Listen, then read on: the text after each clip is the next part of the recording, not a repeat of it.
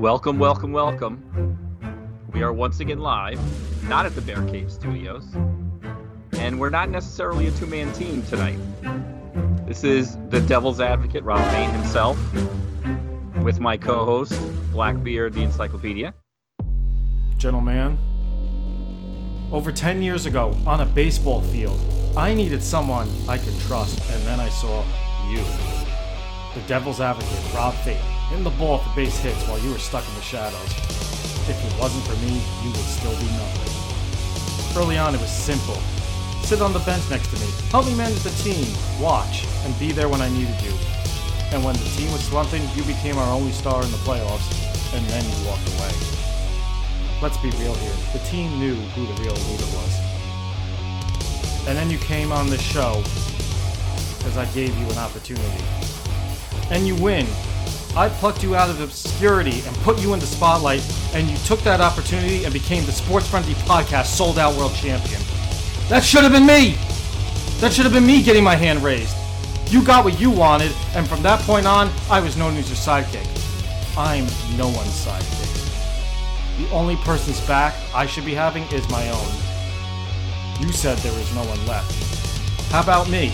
I brought you into this world, and now I take you out of it when I become Sports Frenzy Podcast Souled Out Champion. In about two years, when you stop making picks for a long time and I get a chance to catch up. that was really good. I like that. and you're never going to catch me, so forget it. That's why I added the two years when you stop making picks for a long time. and we are supposed to be joined by Mr. Loso at some point. So that's why I said we're like a two and a half man crew tonight, I guess. He'll come on at some point. Normally at this point, I would do my uh, birthdays and deceased wrestlers, and we're going to start off with that because we've had a, a, several significant deaths this week, unfortunately. Let's start off uh, by talking about beautiful Bobby Eaton. Uh, that one hurt, I have to say. Um, as someone who followed Crockett Promotions, Mid South, uh, all those years, um, I always, you know, Bobby Eaton's one of those guys where he was never in the forefront, but he was always there. And, you know, we're talking Midnight Express, all, you know, the different variations of the Midnight Express, Dennis Condrey, Stan Lane. Moving right over to the Dangerous Alliance with with uh, Arn Anderson. And then Anthony was saying earlier that he was most familiar with them with the Blue Bloods. And again, that was, you know, I think they were underrated at the time. I think it was very their vignettes were very funny when you were trying to take this Southern man and make him English royalty. And uh, I, I, think they missed the, the ball with that team. I think they could have went further, and uh, you know they just didn't get it. But you know um, the man was a legend. Twenty five tag team championships in his career, not including all of the singles championships he held. Um, couple of stories I just want to add, and then if Anthony has any thoughts, he can throw them in on top. Um, if you don't know the story about his wife, unfortunately, he lost his wife. His wife died a month ago, so this is doubly sad for his poor daughter. But um, he married Bill Dundee's d- daughter. All right, and Bill Dundee is a famous wrestler too from the Memphis area. Also managed um, William Regal for a spell in WCW. And Bill Dundee was dead set against his daughter ever marrying a wrestler, even dating a wrestler. And they had to hide it him from him for a long time. And when he finally found out, he blew a gasket. And he said, "What the hell is the name of this guy you're going out with?" And she said, "Bobby Eaton." And he went, "Oh, okay, yeah, you can date Bobby." And and that's just the way he was. If you've read Stone Cold's book, uh, if you've read Mick Foley's book, they have nothing but nice things to say about the man right? You can't find anybody to say anything bad about the man. And he was always playing a heel. I mean, he was never, rarely was he ever a good guy, right? He was always the heel. But try to find somebody to say bad things about the man. And I know he's been having health issues over the last couple of years, and I was hoping that, you know, it wouldn't end the way it did. But unfortunately, you know, we lost him. So goodbye to a great wrestler, and a shame that he's not in the WWE Hall of Fame. I don't understand that. The Midnight Express should be in the Hall of Fame. They should have went in with the Rock and Roll Express last year. And I guess with the whole people are speculating that Jim Cornette is the reason why he's not. And I think that's a shame. Uh, another great one. gone from this world. I, yeah, I, I, I don't know. I, I know a lot of guys in the wrestling industry respected him, looked up to him, wanted to be like him, and he wasn't the showiest guy. He wasn't always the center of attention, but he played his part and really made a mark on the wrestling scene. Um, I know you mentioned most of what I saw of him was Blue Bloods um, when he was teaming with William Regal, and I think, I think at some point I don't know where um, Triple H, back then Jean Paul Levesque. I don't know if they actually teamed up, but I know that that was part of the plan. I don't know if it was all three of them. It was for a bit. They were a trio for a bit. Yeah. I saw footage of him as I believe it was he was teaming up with the with Stan Lane and uh, Tom Pritchard uh, and the whole Rock and Roll Express and Mystery Man angle and Smoky Mountain with Arn Anderson, and I think that's because it, uh, Arn covered it on his last podcast. So that was the first time I saw that footage, and I've seen some of his older footage uh, in the '80s on the network. I know you grew up with him, so you would understand his value more than we did. So uh, thank you for sharing that. Um, I know I was a little surprised when I saw it this morning because um, I was like, wait a second, I could have sworn something happened with him just recently, and as you said, his wife. What are we talking? A yeah. month, maybe. It was about yeah, just about a month. So it, it's it's sad. Um, at least as far as we know, he well, he didn't necessarily have the physique where you thought he abused his body with any drugs or anything. So is more of a natural death. Um, not the only one this week, but uh, it's doesn't make it any easier. Still, still died very young. I believe sixty-two. Yeah, no, it's something about this industry. It, I don't know. And you know, you mentioned our second death. Um, we lost the assassin this week. Uh, for those of you that are not familiar with the assassin, um, you may be familiar with Nick Patrick. He was a referee for many years. Um, he was the NWO's referee for a while. He he he re- refereed in the WWE for a long time. I think he was a SmackDown more than Raw uh, uh, referee. But he also founded Deep South Wrestling, and Deep South Wrestling spawned people like Kevin Nash um, and the Power Plant. He worked at the Power Plant. Kevin Nash, Goldberg, DDP, The Big Show, all owe their careers to the Assassin. 50 tag team titles amongst all of his, and also with all the uh, singles belts he held. He was mostly known as a tag team wrestler. 15 tag team titles, no matter what territory he was in. He was always a, a top heel with various other assassin partners. Uh, he managed Paul Orndorff and Paul Roma for a spell in WCW. Um, you know, another pioneer of tag team wrestling. You know, just one of those unsung heroes. You don't hear a lot about him these days, but you know, someone that was very influential to the sport. And you know deserves a mention no doubt. Might be a little bit before anthony's time. A little bit before my time too. He was more more popular in the late 70s and early 80s so i knew of him but i i can't say i've seen 20 assassin matches but i've always known their reputation as premier uh, one of the premier tag teams of all time. Yeah uh, rest in peace jody hamilton. Um, and while he might not have made the WWE Hall of Fame, he was actually in what might have been what, uh, the second Hall of Fame class for WCW, uh, rightly so. Mm-hmm. And the Pro Wrestling uh, Hall of Fame as well. Yeah, yeah, and I don't think that was the so maybe.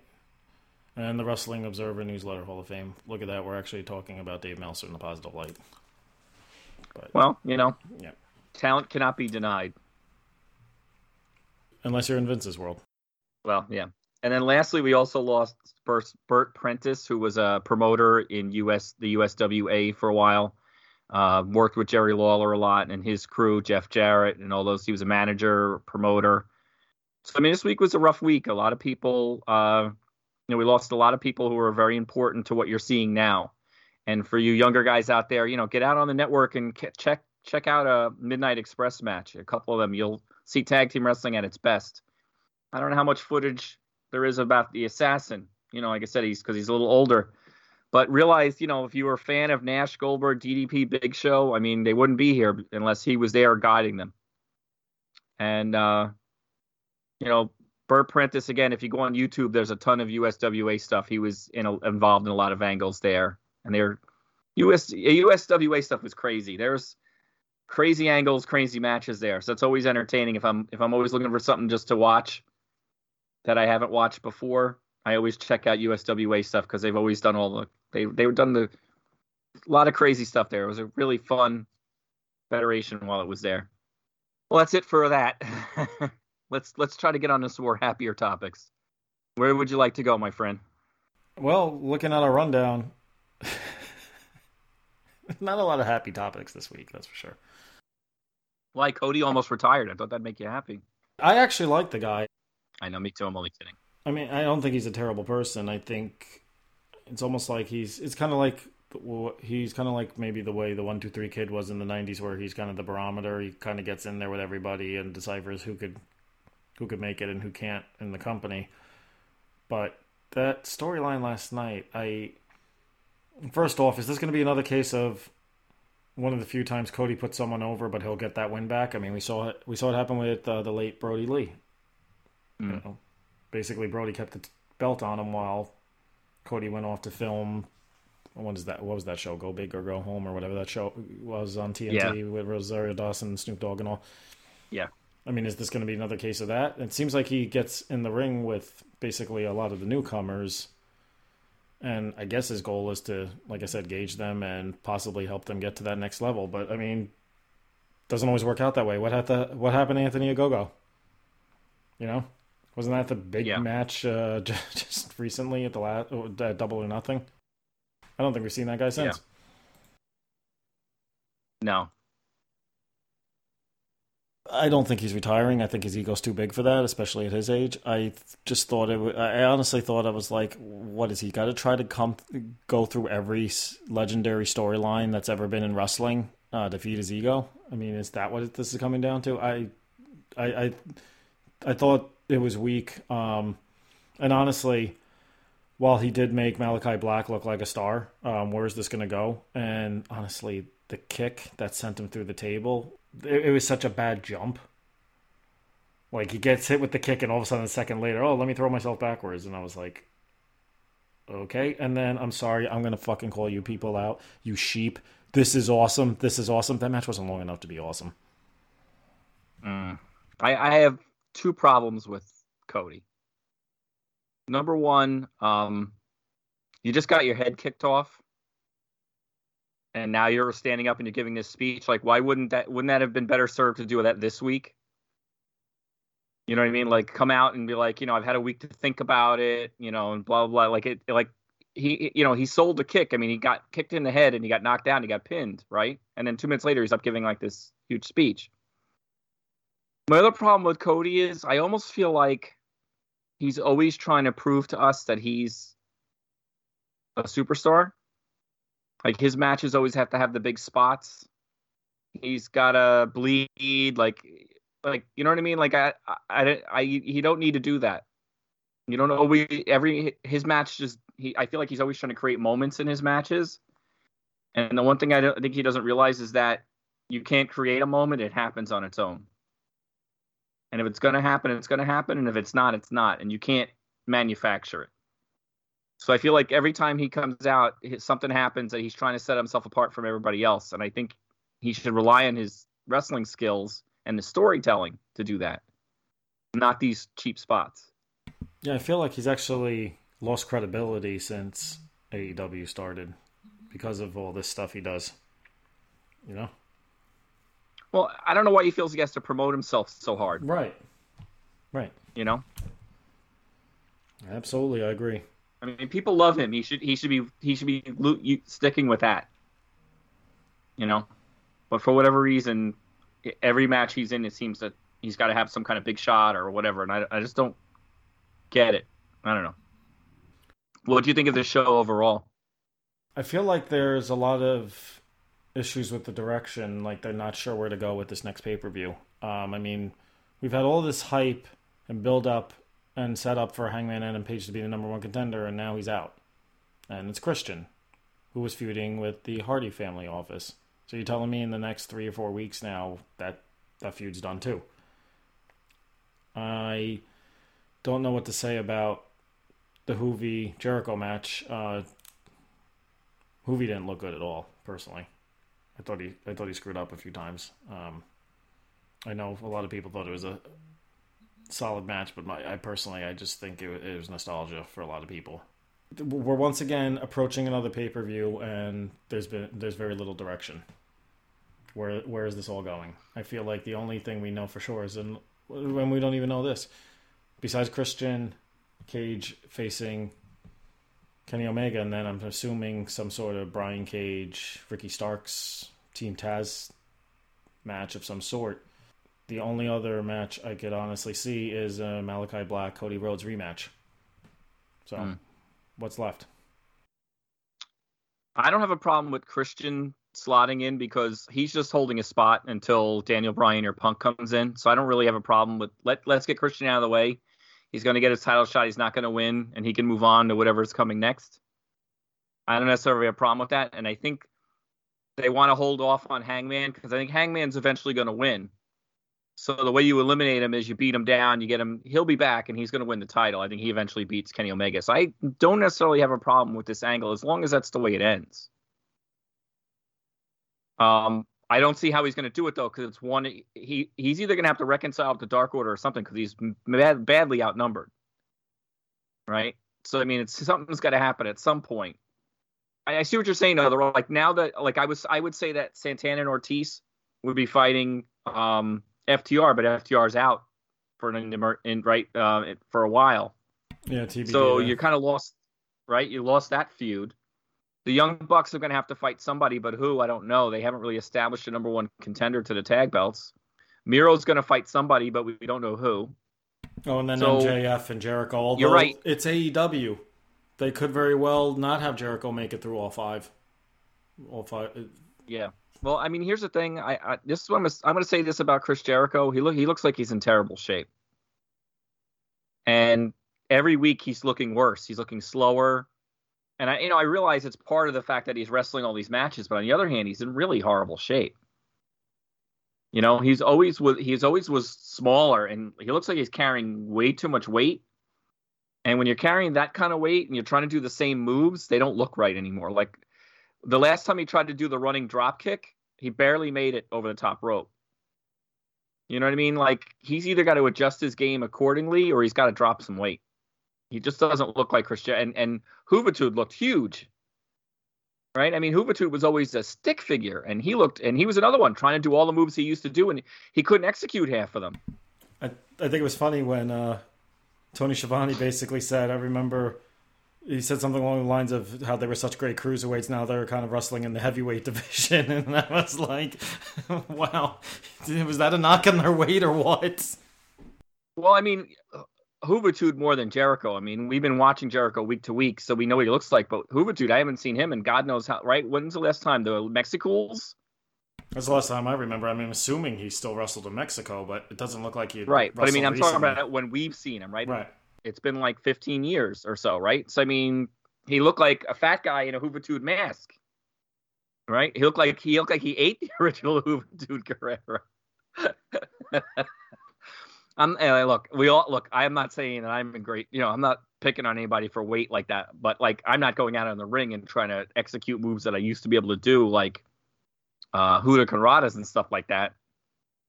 So, you know, I, I think you're right. I don't know how Jer- uh, you know Jericho's going to have to pull out his bag of tricks to get through the next couple matches because he's got Wardlow next week, right? With MJF as the guest referee. I don't know what they're going to pull up after that. And I'm gonna be so bold as to say that we might see a repeat of Over the Edge '98, uh, where Vince was special guest referee. Dude Love was the challenger, and at the end of the match, Austin kind of smacked Vince's hands for the three count. The only thing is, the only thing, the only issue I could see with that though is I feel like that really weakens Wardlow. I don't, uh, and that's the problem. Wardlow's been built up as such a powerhouse. How do you have him lose this match now? I mean, right, shenanigans somehow. Yeah, but at the same time, MJF MJF goes to punch MDF goes to punch him with the ring or something, and he, he Jericho with the ring and he misses and he hits Wardlow or something like that. You know, it'll be shenanigans. But is MJF going to make the count then? How do you get that to that part? I, they could potentially over. I don't know. This. They'll work something out. Well, yeah. It, to me, it's already a little overbooked, but and I still think he's going to have to fight Sammy as his next challenger. That I thought made sense. That that was So. a great that was a great idea on your part. I actually wonder if that should have been next, and then you move on to the to this one. But Well, I mean, I, I look at it like if he gets this far, you know, then that's going to be the next thing, and that that's probably the toughest one of all because they're that close. But we'll see. I mean, other than that, I thought the show was decent. You know, like I said, though, I think they're kind of spinning their wheels right now. I think the I think the if Punk and Bryan are really coming on board, it's kind of holding everything up. And I think that's the problem, right? Because they're trying to hold Punk off for Chicago, and then if they're going to have Daniel Bryan come in or Bryan Danielson, whatever they're going to call him, it's kind of holding everything up. It's kind of putting everything on, you know, on pause. So you're going to have to kind of suffer through whatever is here until they actually show up. I think it was Conrad Thompson that actually said, with all this talk about both those guys, he said, I actually believe that one of them's not coming. That for all this talk that he doesn't think they're both going to end up in AEW, and I thought, you know, I, I kind of see his point. You know, If you had to guess which one you think wasn't coming, who would you think it would be? uh, I want to say Punk, but I think they've been too blunt about it. So I would say maybe Daniel Bryan. Yeah, I would guess Daniel Bryan too. because uh, it's still a fact. The Bellas are still in bed with Vince, so to speak. They're still doing work with WWE, and that jeopardizes it. You know, in my opinion. Yeah, could be. I mean, because you know, if Total Bellas comes back, how do you do that without Bryan? you know, Yeah. It'll be it'll be the first case of interpromotional uh, WWE AEW we've ever seen. Hmm. but So the other the other AEW things, um, Mhm. the rumor is that Ruby Riot, Ruby Soho, is signing with AEW. I think. What do you think about that? I I don't know what to think about it to be honest with you. Um, she's got talent. I'll definitely say that much. The problem I have with AEW's women's division, and this goes with AEW in general, they rise somebody up, make them look great right out of the gate, and then all of a sudden they disappear for months. And then they bring them back up, and they might give them a run, and then they disappear for months. I mean, we haven't seen Hikaru Shida since she dropped the belt in May. She's been basically on Dark and Elevation. Nyla Rose, out of nowhere, becomes a challenger after uh, I think they built it up for two or three weeks. Loses, gone again. There, there's something off about that women's division, so that's my only concern with her. Uh, Not so much that she wouldn't be an asset to the women's division, but are they an asset to her? I think sh- that that's where the problem comes in. So, wh- which is better? Do you think they need a tag team division? They got enough there to do that, but no, I don't. I don't think they want to go there yet. There's no, you. There's no two women that are established as a tag team right now, and I can't figure out two that it would make sense right off the top of my head, unless we see, you know, the Iconics show up. And I mean, I tend to think that's how you put the teams together. Mhm. Right? I mean, you've got enough women now. You could put four or five teams together. well, and they did that whole women's tag team tournament a year ago, and then what happened? Right, but I mean, it didn't lead to anything. If there were title Right. belts, there'd be something to fight for. Right. I mean, I'm not, I'm not 100, percent but I was thinking, you know, that would kind of keep people in rotation. Yeah, I, I guess my thought would be start doing those women tag team matches now. Don't introduce the title. You know, oh, we're gonna have women's tag team champions, and here's a tournament of a bunch of women we threw together into teams. You know, um, I mean, the o- I, I, can see that. I agree with you. yeah, I mean, the only established team I would say, and they can't do it because she's still injured, was really Anna Jay and Tay Conti. Yeah, I, I see. I see your point. I, I, I'm with you on that one. They shouldn't just introduce belts and be like, all right, we're gonna throw some teams together. They should start establishing some teams. It seems interesting how the men are all pretty clustered together Mhm. as like trios and and factions, and the women are kind of just all running around by themselves. Right, for the most part. Yeah. Did Did you notice um, the t- the the trio match that two of the guys were NXT's and Ever Rise? Now all of a sudden they're 2.0, like 30 days later, and I was like, and they they still are meaningless. I mean, the only thing I'll remember about that match was the guy, "You're Sting, you're Sting," Yeah. into the barricade. I didn't realize that was them because I never really paid attention to them as ever I. So now that you're telling me, I'm like, oh wow, okay. I was wondering why they were making such a big deal about them, But should they really? and now I I- now I realize it's. well, you know, at least they're on TV. True. What did uh, the last thing you have on here? You I know you have the Max Caster rep. So, you know, what's your thoughts on that? You think they went? You think he went too far? I think so. Um, I know there was some that said it was a, he referenced the Duke University uh, rape, fake rape incident. Um, I think for me, and I I get he might have been going for GP, but the whole Simone Biles thing. I mean, there's already enough media jumping all over her, and I know he was getting it. He was probably trying to do it for GP. I just thought, really, bro, your raps are awesome without needing to go there. I don't think that was necessary. That's all. I think he was trying to get people talking about him, and he might have taken it too far. You know, and he's it might be too little, too late. You know, the media jumping all over her was kind of last week's news. You know, Well, you know, my question to you is what's too far? Where's the line?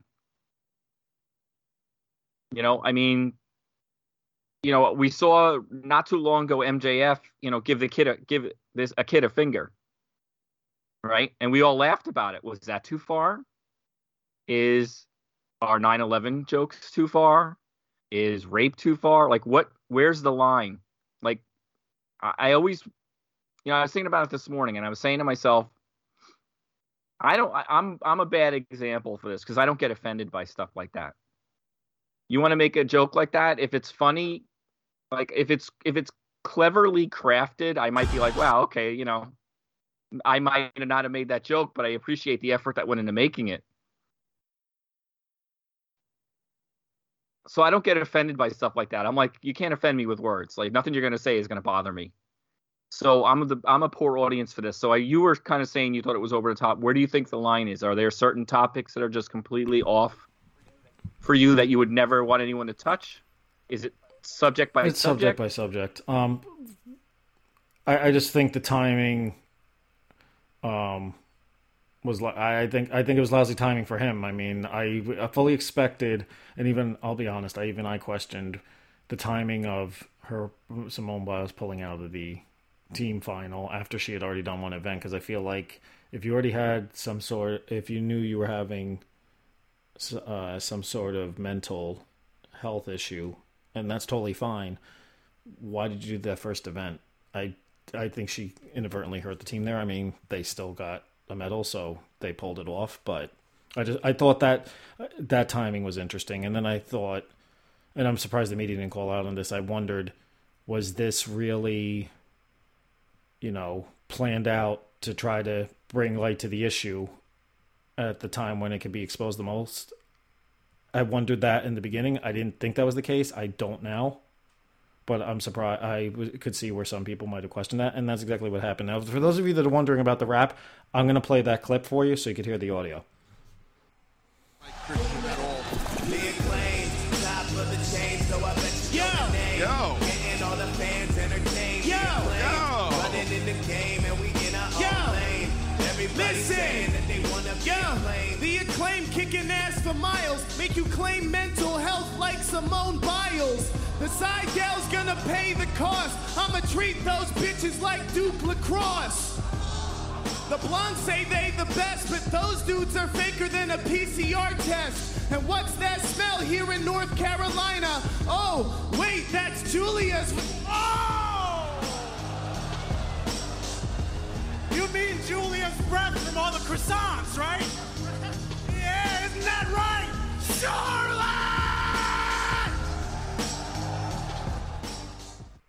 And as I play that back, one of the things I think I thought was even in just as bad taste was the fake PCR test comment, which I was like, there's already enough going on with this pandemic and people being on one side of one issue, on one side of the other, freedom versus safety. I mean, th- everyone's entitled to their own opinion, their own body. I thought that was odd.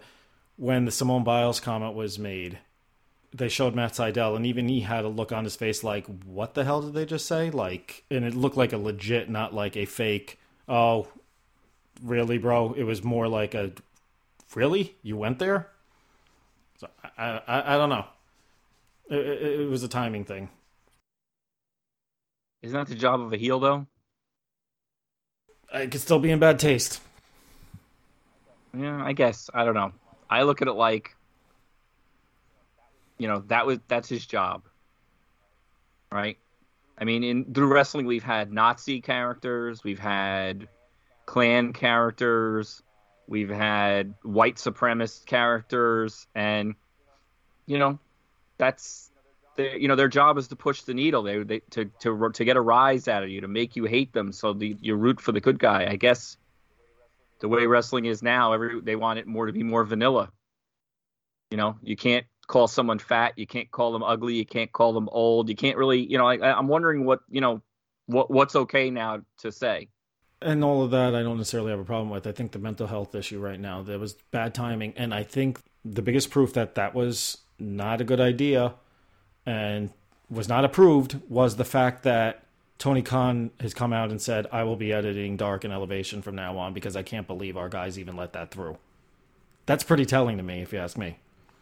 He's not exactly somebody that's always trying to necessarily be PR. He's usually trying. He's usually defending everything they're doing, and he didn't defend this one. And this was probably, in some respects, probably tamer. But Well, you know, I would argue that maybe this he's getting he's tired of getting angry calls from sponsors. so on his own, he might have been like, "Oh, come on, it was a throwaway comment on a internet show." But when everybody started complaining, he has to now do something about it. You know what I mean? I mean, it's a tough spot for him to be in because he's got to he's got to respond to things like that. he, yeah, but So I don't know. I, I don't know. He usually makes excuses for it. Like in the past, this might have been, oh, well, he was just playing a heel. He was just playing a part. I mean, come on, guys. This one, and on a YouTube show, no less, on an internet show, he he actually went and said, I would cut this out, and I made and I edited it. We actually took it down and re uh, re-added it back online without it. So I, I think that's that's pretty telling in in my opinion. Um, I mean, it's not like somebody getting cut with a pizza cutter and then a Domino's pizza commercial runs, right? you know, That was great. I thought that was hysterical. See, I think that's hysterical. I don't know why anybody. If I was Domino's, I would have ran with that. yeah. I would have made some kind of clever joke to run with that, and I would have, and they would have been like, people would have thought they were awesome. You know what I mean? Because I, I didn't understand what what I didn't really even make the how they made the connection to be offended. It's a pizza cutter, and it's a pizza. You know what I mean? Like the only thing they have in common is pizza. I guess their thought was maybe people now when they see a pizza cutter, they wouldn't, uh, you know, that would trigger. Oh, Domino's, this guy got sliced open in the match, you know, blah blah blah. I The look, stretch. we're not we're not in marketing. I mean, I I I guess Domino's Yeah, feels smart. like they have to be friendly. Uh, a lot of these companies, I mean, we see with WWE, they're trying to be family friendly because of the demo and the money and blah blah blah blah. And I I agree with you. I thought it was fun. I didn't even pick up on it until I think it actually. I didn't either, to be I think it you. actually drew more attention to it because of the uproar. Yeah, I think if they would have let that one go, or again, you know, sometimes you roll with it. Yeah. You know, what kind of what kind of publicity would they have gotten? No, that I would have made a joke like, "Hey, AEW, you next time you want pizza, call us." You know, or you know, our, or you know, note to, note to self: don't let our delivery guys carry pizza cutters. Or you know, I would have made some kind of stupid joke, and it would have disappeared two minutes later, right? Because like anything else in news, it's it's cycles, so it would have passed. Instead, they made some huge big deal about it, and you know, they came off looking kind of stupid, in my opinion. Wendy's does it better. I'll say that much. Wendy's usually fires back better. Um, the actually, you know who should be the pi- most pissed off about this? Shaq. That's his network, and his pizza wasn't even the one being advertised. It was the competitor, Yeah, he's little uh, Papa right? John's. Papa John's. I don't eat any of that crap, so I don't know. One of the benefits to me moving into the middle of nowhere, New Jersey, none of those pizza chains are within 15 minutes of me, and I'm loving it. Yeah, was you're very lucky. All right, well, overshadowing all the, you know, earlier we had just as pretty much as we went off the air last week. I think almost the very next day we had a few other things happen. Uh, we had a couple of releases. right? Come some big releases. Um, the first one being Bray Wyatt. So, what what are your what's your thoughts on letting him go? I mean, they're saying budget cut. I gotta agree with that. I mean, now would have been the perfect time to bring him back, especially, uh, you know, there's talk that USA and Fox are really not happy about that. I don't know that USA and Fox really paid that much attention, but in USA's case, I could almost see it right now because what are they hyping on Raw on every other commercial break? It's a new horror TV show starting in October, and you have the Fiend. That would have been perfect, and the Fiend going up against Alexa Bliss, who her sidekick is a mentally deranged doll. There's so much tie-in they could do there, so I could see where USA Network would get upset. But I, I suspect this might go the way of Samoa Joe. It's going to end up being a case where he'll be back for probably less money. You know, I, am going to come at this at a, at a different angle, right? You're a, you're a network, and you've purchased WWE and their catalog, right?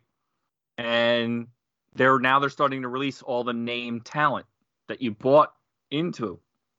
They're not releasing um, some, you know, Joe Blow nobody. They're releasing some guys that just headlined pay per views not too long ago. Your Braun, your Braun Strowmans, your Bray Wyatts. If I, I'm looking at them, going, "What the hell are you doing? What are you What are you marketing? Who are you selling to? These are named. You're you're set. You're basically handing them over to our to your competition. I would be concerned about that. What the hell are you doing? You know, it's one thing to to let Murphy go because who the hell knows who Murphy is other than me and you, right? And some hardcore wrestling fans. Many people know who Bray Wyatt is, right? And many people will tell you he was he's been misused the entire time they've had him. I think they've blown every angle they've ever had with this guy. Every time he's gotten momentum, every time they've done something, they've turned around and and for whatever reason stopped pushing him, took him off TV, whatever the case. So if if I'm, you know, uh, Peacock, I'm wondering what the hell's going on, right? Because they're getting rid of all their name talent. I mean, and then on top of that, we had Rick Ric Flair released. Now, I mean, come on, Ric Flair's on like television commercials. Ric Flair's like a cultural phenomenon right? I mean, you go to you see people in locker rooms doing the the woo. We you and I went to an independent show, and every time somebody chops somebody, what did they do? Right? I mean, he's he is wrestling, and released him in a, in a very public way. I mean, he he, you know, let him go. You you got to wonder what's the story, what's going on. You know, I, I they keep telling you how well they're doing, right? How they're ma- making a lot of money but then they're letting people go left and right. Not only wrestlers but staff. What's going on? Well, first I'm going to say if you if I'm Peacock and I actually contact WWE or put out the feelers that hey, you let Bray Wyatt go, my answer to them would be like, okay, you have a problem with us releasing Bray Wyatt. How about you stop cutting all our footage? I mean, really? You want to be talking about cutting footage that might be offending people? The Fiend character scares the shit out of kids, and that's okay. But some of this other stuff, oh, it doesn't age well. We're going to cut it out, and some of it we feel like has been tame. You know. So, I, I I don't know. In the Ric Flair's case, he's basically come out and said that you know they made him who he is today. There's no ill will and what have you. It it came down to I believe it was business dealings. He wanted to do had some business ventures he wanted to get involved with. They didn't agree with it, so he said, "Okay, let me go." So I if anything, I would commend WWE for not keeping him under contract just to control him if they're not on the same page. Cause and that goes for some of these people that have asked for the releases and gotten it recently. That wasn't WWE stands for a long time. They used to keep these guys under wraps, you know? Especially when AEW came out. It was like they were keeping people just to keep them from going to AEW. You know? So I don't have a problem with the releases. I have a problem with who they're releasing at times, but if it comes down to a budgeting issue, and this happens in sports all the time, um, we're seeing it happen uh, for those of you that are soccer fans. Uh, Messi from FC Barcelona, They thought it was a done deal. He was coming back. He's not. There was some issue with the salary cap in La Liga, for example, and they couldn't work out the numbers. They were going to have to transfer players to make up those numbers and what have you. It's it's across the board in the sports world. There, and I know this is sports entertainment, but they are a lot of these places are looking at spending now. The reason why WWE gets some flack for it is because supposedly they had record breaking profits. I think they had record profits for the pandemic. However, I think a lot of that was because they made some of the moves they did. It's business. I can't fault. I don't fault them for that. It sucks for the people that were involved. But if it comes, uh, maybe uh, let's see what happens with Bray Wyatt. Here's the thing I'll say about Bray Wyatt: that Fiend character, as many times as they might have screwed it up, and as many times they might have screwed Bray Wyatt up, he goes to another company. What kind of character is he going to play? Is it just going to be a rehash of what he's already done? And then it's like, oh wow, big deal. We've already we've already seen this, you know. From what everybody has been saying, he's extremely creative and he'll come up with something else. And if you think about it, he started out as Bray Wyatt, right? And then he moved to the Fiend, and then he moved back to Bray Wyatt, but wearing the sweater and kind of being like the Mister Rogers. So I mean, in the time he was there, he had three different, three completely different characters. The Fiend came as part of the Firefly Funhouse, though. Right, but I mean, my point is, he's different looks. Mm-hmm. Right? The man can do an interview, the man can wrestle. Like you said, I don't Well, I don't think it's such a big deal that out, they out, release out. people. He can do an interview. He's definitely a character. He's definitely charismatic. I don't recall hearing anybody talk about any of his matches that they're going to go back and watch. In fact, a lot of the times I remember people saying he had the worst match on the card. Why do people love this guy? because of his interviews. But you just said he was a good wrestler. I would I wouldn't necessarily go that far. well, I, he's not the worst wrestler you've ever seen. Well, yeah, I Right. know. No, nobody compares to your skill set. So Well, you know, I'm not a wrestler. I don't know what you're talking about. Um, my point being, if you'd let me finish, no, okay. Um, it's not that they are releasing it. To, like you said, it's who they're releasing. There are less talented people on the roster that still have jobs, and there's a guy like him who you could do things with, who could play a face, could play a heel, who's being released, and you know he's going to get scooped up somewhere else. I mean, Freddie and I were going back and forth about maybe him being the leader of the Dark Order. You know, it would be a natural fit. I mean, especially with the the link he has with Brodie. I mean, he could come right in and you know and say make up some kind of whatever. You know, I mean, someone with that kind of creative output is not someone I'd want to put in the hands of my enemies or my competition. So it just doesn't make sense to me. I don't really don't see where. The, I mean, a few months ago, or you, correct me if I'm wrong, maybe a year or so ago, they were signing people to contracts so they wouldn't go to AEW. And now it seems like they could care less. You, we're done with you. Go wherever you want. But what's that doing to their to their product? Are they not worried about what their product looks like? I mean, you're you're running out of time with some of these guys. Your Randy Ortons are going to start retiring. AJ Styles wants to retire. You really don't want to get stuck with a roster full of Omos and you know a few other guys who can't wrestle a damn, right? This is what you're going to end up with. look. Let's be honest. In the '80s, there wasn't that many guys on their roster that really lit your fire. You know, let's be honest here. but Right, but I mean, things being the way they are now with AEW coming up as competition. I mean, I would say, um, to me, I'll say before I say again, AEW they look like they're having fun, and maybe they're having a little too much fun at times. Maybe they need to be reined in. But again, I'll still give them. They're still only three years old. They're still trying to work it out. I still don't think they have that one guy who can say to Tony Khan, "No, this isn't working." You know what I mean? Like we need to rein some of this in here and there. Like I don't like this. These guys are going off in the wrong. Like this Max Caster thing may be something that they need to find somebody who's going to say, you know what? Stop. We're going a little too far in this direction. We need to try. You know what I mean? They're putting another. uh, They're to me they're putting a, a lot out. Like no, I don't think they need another show, but they're putting out another show, right? And they're going to have Mark Henry and and Chris, they're gonna have a four man booth. Oh my god, it's gonna be terrible. They're all gonna be talking over each other. I hope they're rotating. Because if they're all four sitting there, it's gonna be four guys trying to get in. I mean, three man booths to me are bad enough.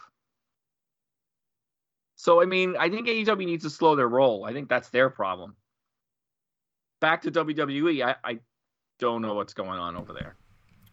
What's going on over there is they brought a guy by the name of Nick Khan in to right the ship from a business standpoint. He's not a wrestling guy. And that's that's why this is all changing. The other thing is I don't know how many people are aware of this, but there was a quarterly earnings call in the last week or so, and Vince was flat out asked about, I believe it was AEW in competition, and he flat out said they're not, we're not even on the same night. They're not competition. Why would he even say that?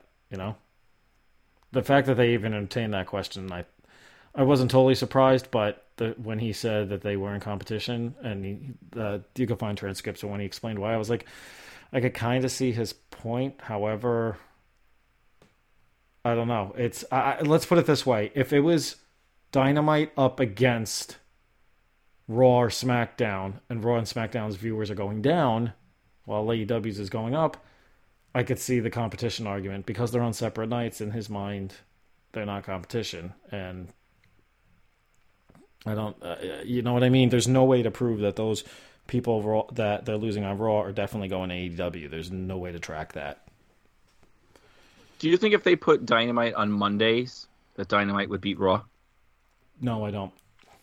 I would I would think I would say that Dynamite is definitely a better show. I don't think right off the bat they would beat Raw. I think it might take some time, and I think they would have to bring bringing somebody in because WWE fans, even for Raw and SmackDown, they get used to uh, and accustomed to certain names, and they'll only divert from that plan if that name goes somewhere else on the same. Uh, you know what I mean? Like it'd have to be someone that's big now. And honestly, the WWE, and maybe this is part of their strategy, there's nobody that big that I feel like switching to AEW is gonna. Uh, if AEW was going up against Raw, would make a dent. Like a CM Punk might make a dent, but CM Punk hasn't been with them in seven years. You know, yeah. I, I don't know. I. Yeah. I don't. I, I think unless AEW had a show going up against Raw, and technically they do with the YouTube show, but you can't really gauge that. I I can see where Vince is coming from. Um, I think it's the same, and I've said this a few times. I think it's the same as what the UFC's done. They become a global brand, so they're not necessarily worried about what's happening in the US. And that's the other thing we got to remember. Yes, we might be a huge piece of the pie, but we're only a piece of the pie now in the US market. Yeah. Yeah. And you know, the other thing too I find interesting is that AEW is trying to reach out to like New Japan and Impact and all that, but it's not really moving the needle. And like diehard fans like me are loving it, but your casual fans don't care that New Japan wrestlers are here. They don't even know who they are. Right? Impact, uh, you know, you we've seen the problem with Impact, right? They they they shoot four episodes in a row and so there's really no crossover because they don't work the same. So you got to wonder, you know, when there's you're saying you're right, they're not competition. They're doing to- totally different things. And I think Raw is a like a Monday night staple, right? Just like kind of like Monday Night Football. You'll put it on even if you're not really watching it, like as background noise, right? You'll, or you'll put it on for a while and check out what's going on. So I don't think there'll ever be a show you can put on against Raw that will beat Raw unless something like you got like John Cena or somebody to come to AEW, I think you're not going to ever beat them. Not not in this not in this timeline unless AEW builds someone who's like a John Cena or The Rock who transcends wrestling, which they don't have. Yeah, well, so. and those stars that transcended wrestling, um, like you mentioned Cena, you mentioned Rock, uh, we had Stone Cold those guys, and I wouldn't even I wouldn't even necessarily lump Cena in there because I think the audience was already there. Rock and Austin brought a lot of those fans in, and while the viewership has gone down over time, the fans that are still hooked on Raw and SmackDown as being the two best shows out there, which we know that's not usually the case. They've been accustomed to it because of that big name that's out there. AEW doesn't have it, and look, we've been saying it for years. NXT on a weekly basis has been better than Raw For a while, they were better than SmackDown. I'd say it's a toss up now. But why, when you see online people over and over again saying NXT and SmackDown are probably neck and neck, the two best products in WWE right now, and NXT doesn't get that viewership, why is that? Because, as you said, they've been conditioned for Raw and SmackDown, and they had that big name. I mean, prime example Finn Balor comes back to SmackDown, everybody goes crazy. Hey guys, Finn Balor hasn't been a- out of action for years. He was on NXT. How many of you were watching? You know what I mean? Samoa Joe Yeah. was getting great reactions when he was challenging for the world title, especially against Brock Lesnar. Now he's on NXT. The lower ship's at an all-time low on the U- uh, well on Syfy, and I think you know they keep resorting back to the Olympics as the reason. And I I think to get that. Let's see what happens when they return to their normal channel next week, and the Olympics are over. Maybe. Yeah, I totally, I totally missed NXT last week because I didn't forgot it was on Syfy, I never taped it. Well, and here's the other thing: like we have this technology with our cable boxes that, oh, hey, I want to tape NXT on a weekly basis. Well, guess what? When it switches channels, sometimes your fucking cable box doesn't realize that. Yeah, mine didn't, so I had to fix it this week. And and I've gotten burned so many times that I actually managed to remember and check just in time. So it's like, yeah, I don't, I don't know. Um, I would dare say, you know, people are saying, oh, wrestling's in this boom period. I say bullshit. I say it's the same audience across all the shows, and I would love to gauge people on that and get an idea.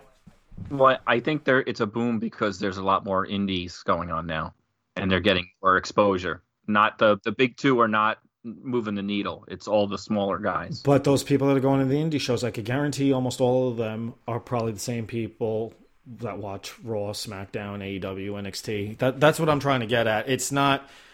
They might Yeah. say it's pop culture. It might be pop Probably. culture to a certain level, but it's not as it's not the most popular it's ever been. The most popular it's ever been was what back during the Attitude Era, back during the Monday Night Wars when the ratings were through the roof and there were so many millions of people watching. Right now, I feel like it's the same audience across the board, and actually, it's getting out of hand because I'm hearing several diehard wrestling fans, yourself included, uh, people that are friends of mine, people that I overhear or meet at wrestling shows that are all saying it's getting oversaturated. It's been oversaturated for a while. Where do you draw the line? Look, I'll be honest. We know I love NXT. I am glad Legado del Fantasma is feuding with uh, Hit Row because that's about 20 minutes of the show I can fast forward through. It's at a point where there's certain segments that I see who's coming out, and I've never done this frequently. I'm just like, yeah, I don't fucking care. Jump ahead, you know? Well, feud in itself is confusing because they're he- both heels, Know that too. And you know, I'm like, am I supposed to be rooting for the rappers or the Spanish guys? I don't like either one of them. So I'm gonna, like you said, I'm gonna fast forward to the end and see who wins. Yeah.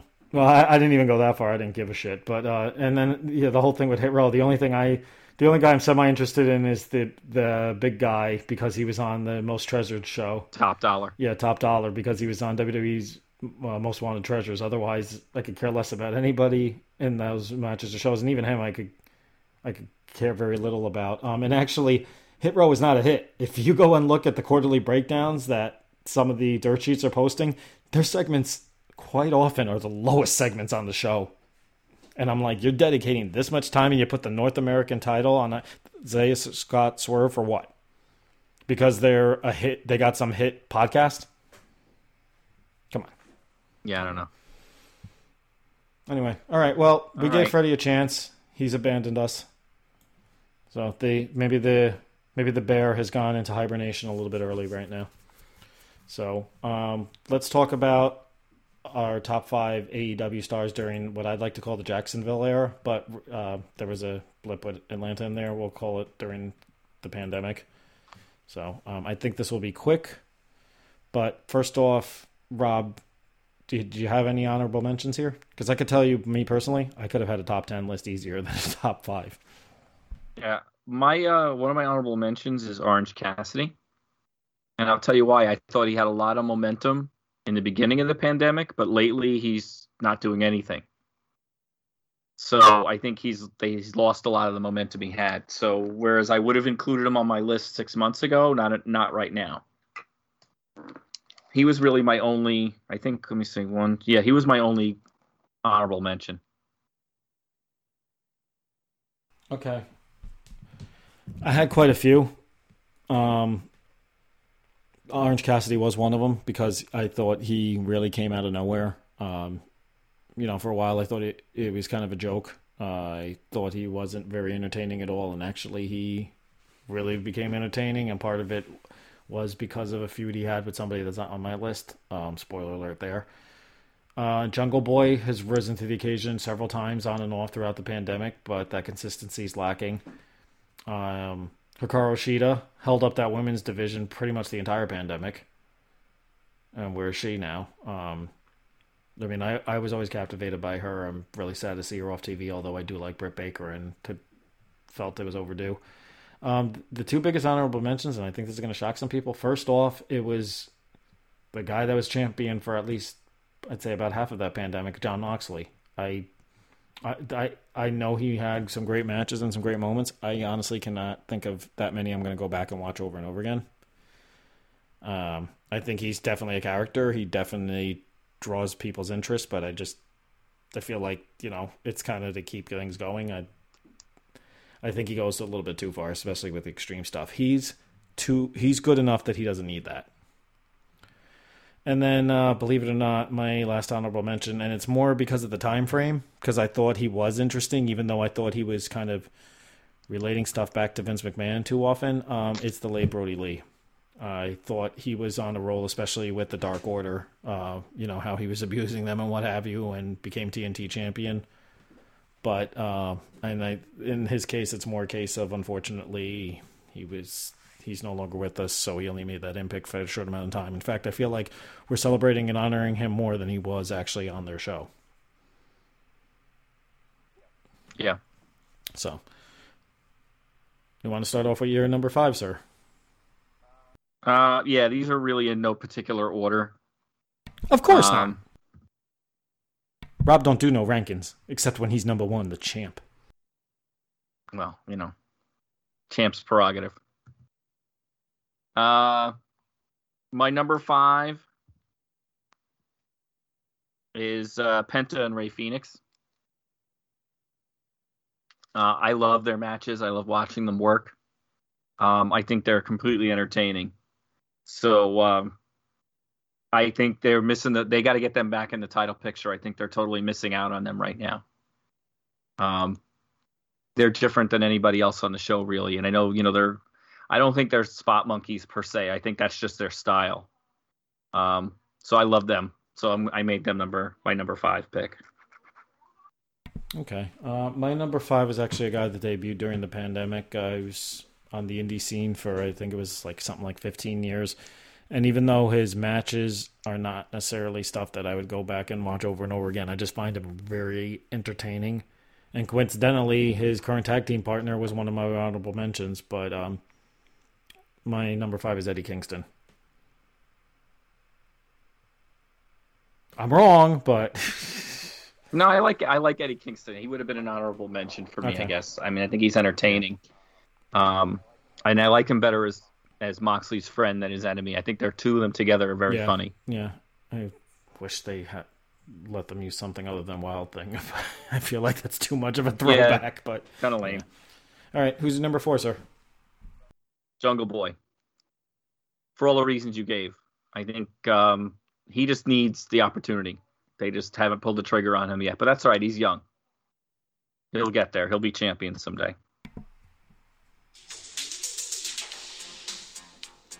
And I and I Oh, love his theme song. Yeah, I loved it too in 1986. So what? It works. All right, I'm not gonna sing it. Oh, So my number four is actually a guy we were talking about is kind of slowing down quite a bit, but it's because of the fact that he doesn't take himself too seriously. He he is willing to put other people over. Uh, he knows his role. He does it well, and that's Le Champion, one of the goats of wrestling, Chris Jericho. I mean, would Orange Cassidy even been discussed as an honorable mention if it wasn't for Chris Jericho? No. Um, MJF, this storyline, we're getting to a point where at the next pay per view, it's been hasn't it been like a year that this has been going on at this point, and you don't even realize Yeah, it. roughly. I mean, The only downfall I would say is the whole inner circle pinnacle thing. They hyped this thing up and kind of fizzled out already. But the two protag- the main two protagonists are still there, Jericho and MJF, and they keep finding ways to keep this thing going. And maybe that was their goal all along. We're gonna build this thing out for a year, and they've managed to do it and not make you think, Jesus Christ, end this fucking thing already. You know. Take Yep. notes, WWE creative. Mm. Number three. My next set is the Young Bucks. I think they have reinvented themselves and made themselves five times more interesting than they were before. Um, I think they're great. They've gone full heel and I love it. So I'm gonna younger Young Bucks. And so my number three, um, first I'm my number three is the is somebody who I felt was long overdue to get the spot that that person's in today. This person started off as, in a lot of ways, a white meat baby face when the pandemic started, and is now probably one of the top heels in a lot of respects. And it all started with a match that became so iconic, it became one of the top selling t shirts in pro wrestling tees, and that's our current women's champion, Dr. Britt Baker, DMD. And yes, I did the pointing. Uh, of course you did. Um, I actually have her on my list as well, but not as my next choice. I have Kenny Omega as my next choice. Kenny Omega again went. I think he played this smart. He was tag team champion with Page for a while. Right, stayed out of the main event picture, and then start, people started asking about it, and now he is your multi world champion, the belt collector. So uh, and whereas I'm not loving everything he ever does, I'd like to see him win a few matches without some interference. Roman Reigns. Uh, I enjoy his ring work, so Kenny Omega is my next choice. All right. Well, my number two is actually a tag team that you already mentioned, and it's the Young Bucks. Did we ever think there'd be a day where I'd put the Young Bucks on a top five list? Shocking. Yeah, most hated Look, you know what? Hats off to them, especially wrestlers who don't sell them. I mean, they started off as faces. They faced FTR, and they really started swaying towards that. You know, Kenny Omega. You know, that whole storyline started last summer, where he's kind of calling on them to join him, but they were reluctant. They did that slow build, and now they're just so full fledged heel that you just you want to. I mean, I don't, but I could see where a lot of people want to punch them in the face because they're so obnoxious and stuck up and over the top, and they've really gone from being the humble, high flying guys to being the smart heels, um, the obnoxious heels. The whole elite thing, while I think sometimes their segments might be a little bit too long, like the, like this week, I thought it was a little bit too long. They just keep killing it. Um, you know, and the crazy outfits that they wear and the crazy facial hair, they they've really gone all in. So good, and the uh, the references to some of the older ref, like when when they did the Shawn Michaels, "I love you and I'm sorry," and I mean I love that stuff. That was great. Yeah. Yeah, I, it, when they were doing it, you know what it was? It works when they're heels. When they were faces doing it, it used to piss me off to no end. But now they're playing the characters where they should be getting away with it. Okay. Numero uno. My number one is D M D. I already knew that. You kind of gave it away. Tell us why. I did, but she, because she is awesome. Um, she's easily the best woman in the division. She's easy on the eyes. she can. What what amazes me is what people do when they're not wrestling. And when she was when she was passing Tony Schiavone the notes by the clothesline, I literally died laughing. It was like it like Bayley in WWE and like Santana and Ortiz and like Britt Baker like killed it during the pandemic. They and it was all about the outside the ring stuff. They already all can go in the ring. It's what they did outside the ring. It's that extra, you know, like Sammy Guevara, same thing with holding the cue cards. I mean, it's like whoever thought of these things like was really thinking outside the box and trying to figure out ways to entertain, and that's what you want. So Britt Baker was my number one selection. All right, so my number one, um, I, I actually find this interesting because I thought with the WWE lists we did last week, we were going to mesh more so. Um, but you're, I believe, number two is my number one, and that's Kenny Omega, uh, the AEW World Champion. I mean, I, I thought, let's be honest, uh, the tag team title thing was okay, but and he supposedly wanted to do that, but I thought he was really failing to make that mark in the U.S. market, and now he's doing it. You know, the the man who's not from North Carolina has become. I love that. Yeah, he, but he's just so entertaining. He's so good. I mean, him and the Young Bucks, they make each other. In a lot of respects, they play well off each other, even when, you know, the Good Brothers aren't on there. Uh, I mean, this week they did it without Don Callis, so you can't even say that Don Callis is playing that big a, a part of it. He helps, but they're doing it on their own, and it's gotten to a point where I'm like, holy shit, he and the Young Bucks both are all approaching one year as champion very quickly, and I'm like, Jesus Christ, get the belts off them. But at the same time, they're so entertaining. I'm not sure I want to go there. You know what I mean? But uh, yeah, it'll be it'll be uh, special when yeah, they lose. But for the U.S. market, they all three of those guys have put themselves on the map as top draws. You know, interesting. Neither one of us picked um, Darby Allin. I, I like Darby Allin. I guess I could put him as a honorable mention, but here's the thing: I feel like a lot of his character is segments with, you know, him skateboarding. You know, they've hyped that up. Um, a lot of it is Sting, and honestly, I think a part of it is that he's he he's another guy that he's a character and he takes it too far. You know, like the coffin drop through the coffin recently with Ethan Page. He doesn't need to do that stuff. Um, yeah, I I could see where you're coming from with Darby Allin uh, not making either one of our lists. I just I was trying to give credit to the guys that really and gals that really stood out during the whole Jacksonville era, as I'm calling it, and while he made his mark, he was already he was already up there when the pandemic started. So I don't feel like he's gotten that much higher. You know what I mean? Yeah, feel like he's leveled off, and not in a bad way. I mean, I could see him being around for a while and eventually being their top draw, but I think we're several years from that. If he doesn't kill himself first. Mm. All right. So we ready to wrap it We're up? ready to wrap it up, uh, folks. Uh, Freddie apologizes for not making it on in time. Um, so hopefully he'll be back. You didn't apologize to me. Huh? You didn't apologize to me.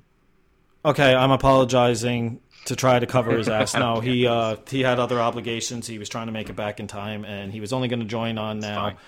I did try to encourage him to come on, so just just so we could kind of rip on him for showing up last minute. Uh, you know, the the whole centerpiece, the guy that started the show, and he can't even show up for two seconds for you people. You know, I don't know. I don't know, Freddie. I know you'll be listening to this, but yeah, okay. And um, he's blaming his dogs. He says, "I'll take my ripping next week." So All right, I got a whole week to work on what I'm I, missing. you don't need a week, my friend. You are you are on point when you need to be, and you will be next week. Um, I actually would like to throw out an idea for next week, um, and I want to hear your thoughts. We haven't done a watch along in a while, and I thought it would be interesting to do a match that I don't think all of any of us have really watched, but it's a match that's getting a rematch in a couple weeks at NXT Takeover 36. I'm recommending that we do a watch along of the first Walter Ilja Dragunov match. I've never seen it. I actually downloaded it uh, this week. I was going to watch it. So, yeah, I'm in. Well, you can watch it on Peacock. probably have to sit through the commercials. All right. So okay, so next week we're gonna do we're gonna go in a different direction. We're gonna actually watch a match from NXT UK. It's Walter versus Ilja Dragunov. Uh, kind of help help the hype job that they're getting for their big rematch uh, coming up at Takeover in a few weeks. And that's that's our show for tonight. We want to thank you all for listening. Remember us, we're Sports Frenzy Pod on Twitter, Sports Frenzy Podcast on Instagram, Sports Frenzy Podcast available on Facebook. We, as always, we thank you guys for listening. Spread the word, feed the frenzy, and we will see you next week. In the words of El Oso, peace.